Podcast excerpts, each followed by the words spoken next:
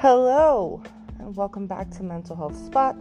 This is Oli speaking, coming at you live with the one and only Fernando. What's going on, people? Fernando, I'm going to need you to start using your full voice for these podcasts. What's going on, everybody? There we go. Great job. If you are under the age of 18, please consult with your parent, guardian, or a trusted adult before continuing to tune in to any and all of my podcast episodes. If you heard a ding, it's because Fernando is on his phone. He is living his best social media life these days.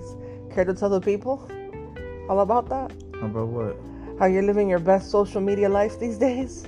Yeah. Letting the trash take itself out? Yep, the trash take itself out. It's just so beautiful when you just sit around and then just walk yourself out.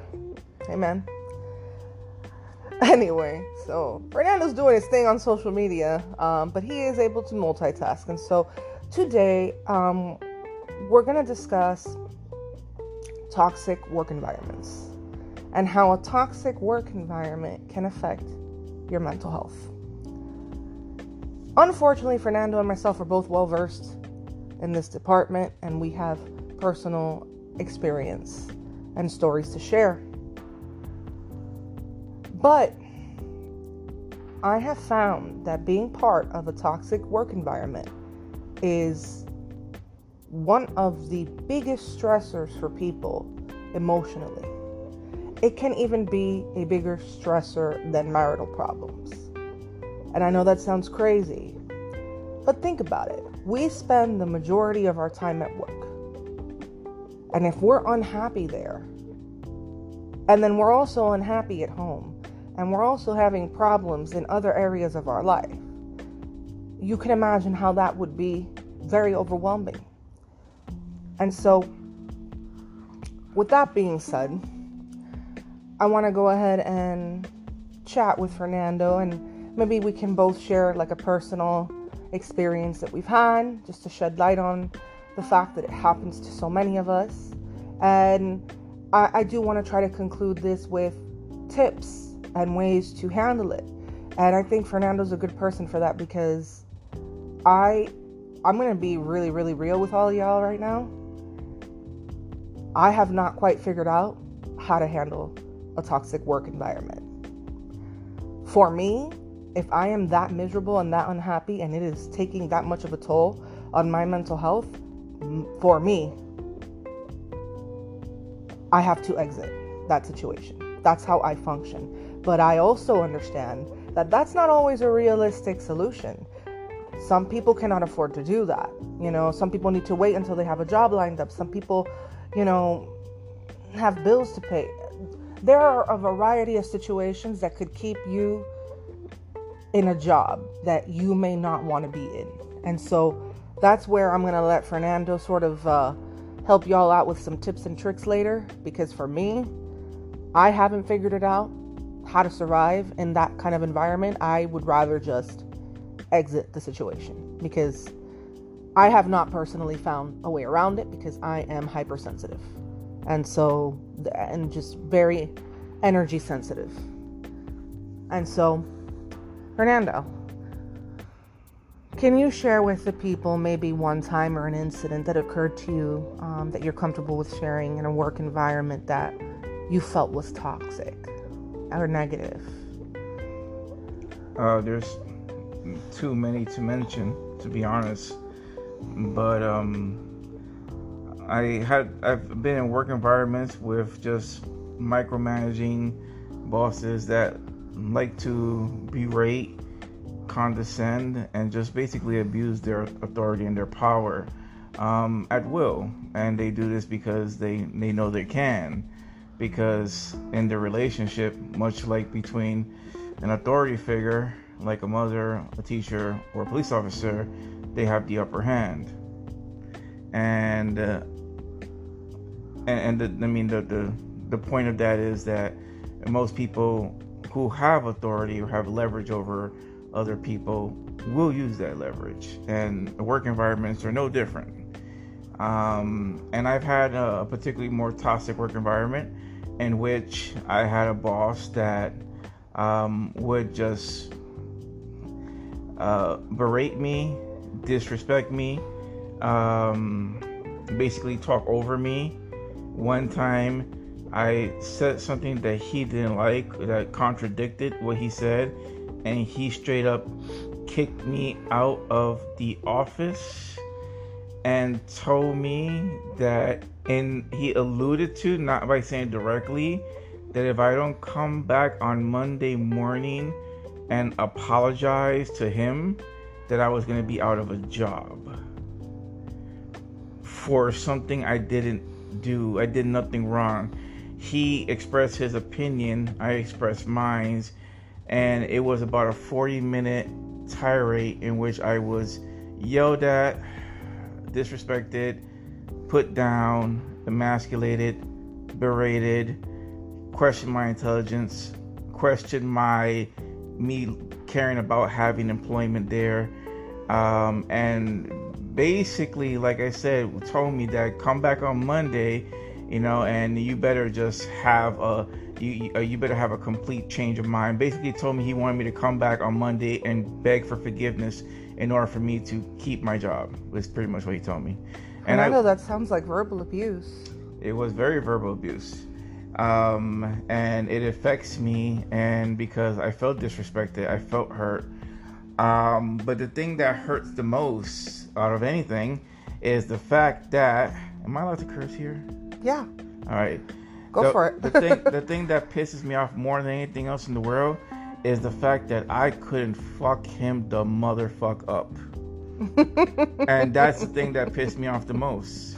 We keep it real here on this podcast, Fernando. I'm glad you're being honest. In any other case, if a man were to speak to me like that outside of a work environment, outside of a power dynamic in which he has leverage, that would not have fly. That would not have worked. That man may have never made it home again that day, or at least he would have made it home with, you know, on a wheelchair. Nevertheless, the point is the inability. Fernando is not a violent person. People, please. Okay, believe that. So, anyway, oh my God, I felt powerless. I felt like less of a man. I felt like I was verbally castrated, and my manhood has been taken from me. Can you provide us, Fernando, with an example? Because you did some wonderful things by shedding light on how it made you feel, and I think that's important that you're so in touch with your feelings about it, because it shows people that it's okay for men to have feelings. It's okay for men to feel hurt, and I love that you said that. Can you give us an example of something he said that was triggering in particular, like a phrase?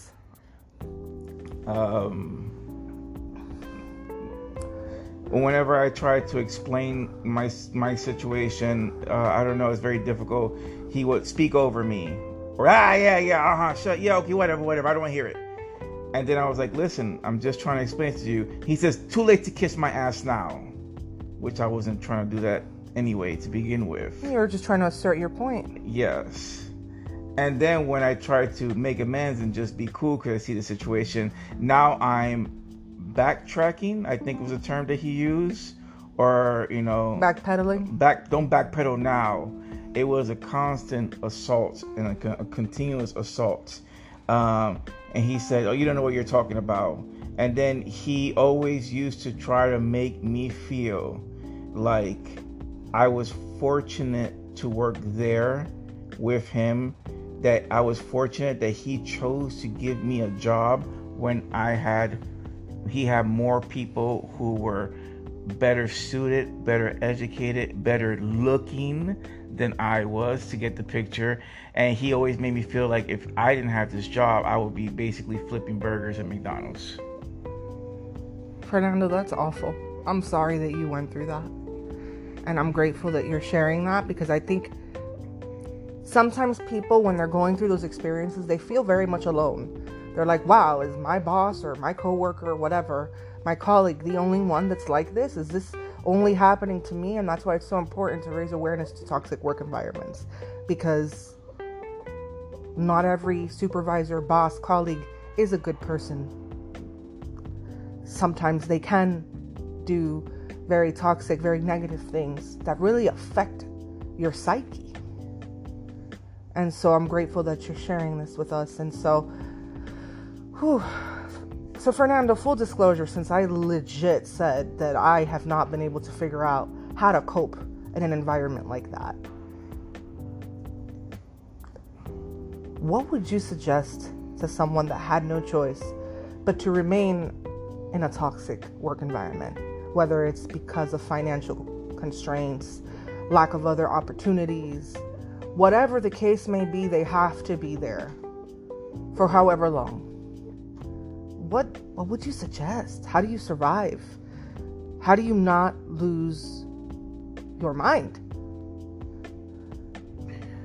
I mean, what do you recommend? Besides obviously looking for new employment, I mean, that's not the question you asked, but I mean, that would be the first thing I would do. But to survive while you're looking for that employment or while you're waiting for some sort of a change to happen, I'm going to suggest that you just minimize contact with your oppressor. I mean, that's basically what it is. You need to stay away. You need to remember that he or she, your boss, is not your friend. No matter even if they act friendly to you, they're not your friend. They're your superior. A friendship cannot exist when the power dynamic is skewed in someone else's favor. And that's just the reality of it. So minimize contact is what you're saying. Minimize contact. With the people that are toxic. We are toxic. Minimize conversations. Small talk. Small talk. How was your weekend? It was good. That's it. You don't have to go into your daughter's birthday party, your wife's whatever it may be. Don't give them information because your tormentor will use this information against you. When your tormentor knows that you're leaving early on Friday because you have a anniversary to go to, they're going to make sure that they give you too much work so you can't leave on time. They're going to use that, or they're going to tell you that you need to stay extra late on Thursday if you want to make it there. Don't give them information. Don't tell them about your mother being sick. Don't tell them about these things because they'll use these things against you. Minimize conversations. Just tell them what they need to know. They ask you a question, don't embellish. Did you do this? No. And that's it. Why didn't you do it? I forgot, but I'll do it right now. Don't give them excuses or don't give them reasons. Don't talk at length of the reasons why something did or did not happen, because they'll pick it apart, they'll micromanage you, and they'll show you how every single thing that you did was incompetent. Don't give them ammunition. The more words you use, the more they know about your life, the more they know about what you want to do. This is ammunition. And what your triggers are. And what your triggers are. Minimize conversations. Minimize contact. Don't fall for it when they try to buddy up to you, because that's just a ruse. And that's how you survive. That's really good feedback, Fernando. And I think just to summarize what you're saying, just keep the contact minimal and just, like Fernando said, don't give them any more fuel that they can add to the fire. Don't give them anything that they could potentially use against you in a painful or hurtful way. Just be very political. Be very professional. Had a good weekend. Thank you, etc. I think those are really good tips, Fernando, that you provided there. What I would suggest from my end would be to implement as much self-care as possible into your routine once you're home, or even while you're at work. If you can carve out 5 or 10 minutes to just meditate, to just listen to some positive affirmations on YouTube, do a quick guided meditation during your lunch break, or just implement as much self-care at home as possible, whether it's taking a bath, a bubble bath, doing a face mask, or rubbing your favorite lotion all over your body, lighting some candles, whatever it is that you can do to keep yourself as sane as possible in an effort to maintain your mental health. As far as my experiences, I mean Oh, Lord, I don't even know where to begin. Let's start with my internship supervisor. I had an internship supervisor that was vicious to me. She was not kind to me whatsoever. I remember once I asked her a question for clarification. I think I asked her, oh, am I supposed to do it this way or do this that way? And she said, in what language do I need to explain it to you for you to understand? And that level of condescension just seemed insane to me, because I'm a student. It's an internship. Her job is to guide me and to mentor me and to help me succeed as a therapist. And so it was difficult for me. It was very cliquey. Everyone was kind of friends with each other, and nobody included me in anything. It was a small office of 3 people, including my supervisor, and they would all chit-chat and have friendly conversations. They would never include me in the conversations. They would never try to speak to me, and when they would speak to me, they would talk down to me. They treated me like I had no idea how to do my job. And instead of trying to encourage or uplift me or motivate me, they just were very, very nasty to me. It was such a negative experience, in fact, that I was supposed to be there for a year. And I lasted 4 months. Yeah, I think 4 months.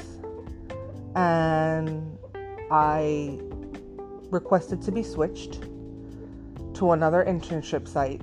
And because of that request, the university that I attended, NOVA, they literally do not let you. That's not an option to switch internships without losing a semester. So you literally have to lose a semester if you want to switch internship sites. And so I had to lose a semester. So I could have potentially graduated a lot sooner if it hadn't been because I wanted to switch internship sites. And fortunately, the internship site I switched to was absolutely amazing. It was wonderful. The supervisor was everything you could ever want in a supervisor. She was phenomenal. She is phenomenal. We're still in touch. And the supervisor I have now out of my agency is also phenomenal. And it's crazy because having these healthy relationships with supervisors, it almost feels surreal to me because I just wasn't accustomed to that. That was not my reality.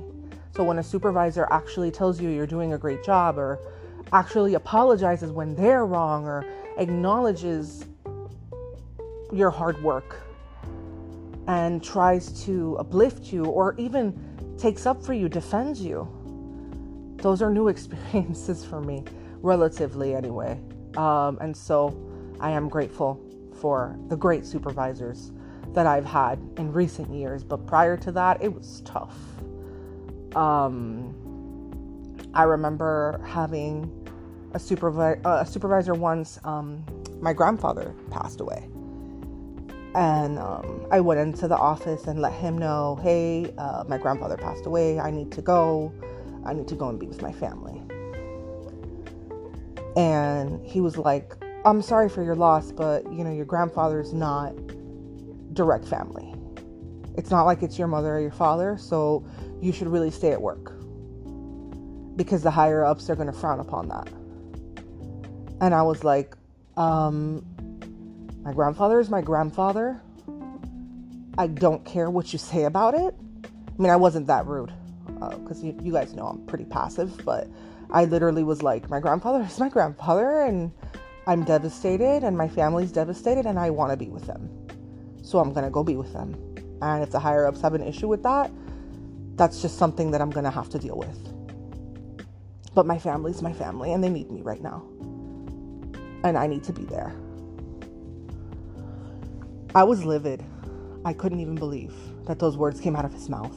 And then when I was with my family, he called and was like, are you planning on coming back to the office? And you need to get this done, and you need to get that done. And I'm just like, oh my God. I just couldn't believe the insensitivity, and just the fact that that moment made me realize I was a means to an end. The whole, oh, I care about my employees thing in that situation was false. I just was there to do my job. He was not concerned about my loss. He was concerned that I did what I was supposed to do, no matter what the cost, even if that was my mental health. And that was a moment that was very difficult for me. Trying to think if I have any other examples to share that might be relevant.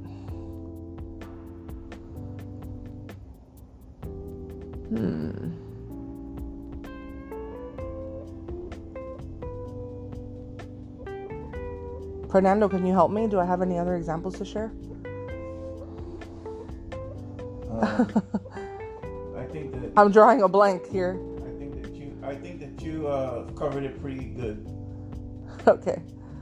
So basically, those are just some examples. I mean, I could give you guys more, but off the top of my head, I mean, those are the ones that I, felt were more impacting. What I would suggest to all of you, what I would say, if you do have the option to exit the environment, exit the environment. You don't deserve to be mistreated. If you don't have the option, then do apply the suggestions that Fernando provided, and the self-care suggestions that I provided. And also remember, just an added tip, go to work and be very careful. And this is just piggybacking off of what Fernando said. Be very careful who you divulge information to, because unfortunately, not everyone cares about you. And that's been a harsh reality for me to, face, because I care about everyone. So I'm like, oh, if I care about everybody, everyone cares about me. It doesn't work that way. And so you just want to be careful with trusting people too much. So go in, hello, good morning, be present and be pleasant, but you don't need to overdo it. You don't need to be overly friendly. You don't need to be in everyone's good graces. Go in, do your job, and get out. And that's something one of my former coworkers actually taught me, and she never had any problems in the workplace. She literally would go in, she would say good morning, she would have little like, oh yeah, I had a good weekend, thank you so much for asking, do her job, and she would leave. And she stayed out of all the office gossip, all the office drama, all of it. And I learned that from her. And I think I've been carrying that with me, because I'm very friendly and I'm very gregarious. I'm very loving. I'm very warm, and I want to be liked, and I want to have good experiences at work and connect with people. And that's great, but there's just a time and place. So with that being said, Fernando, thank you so much for participating. You're welcome.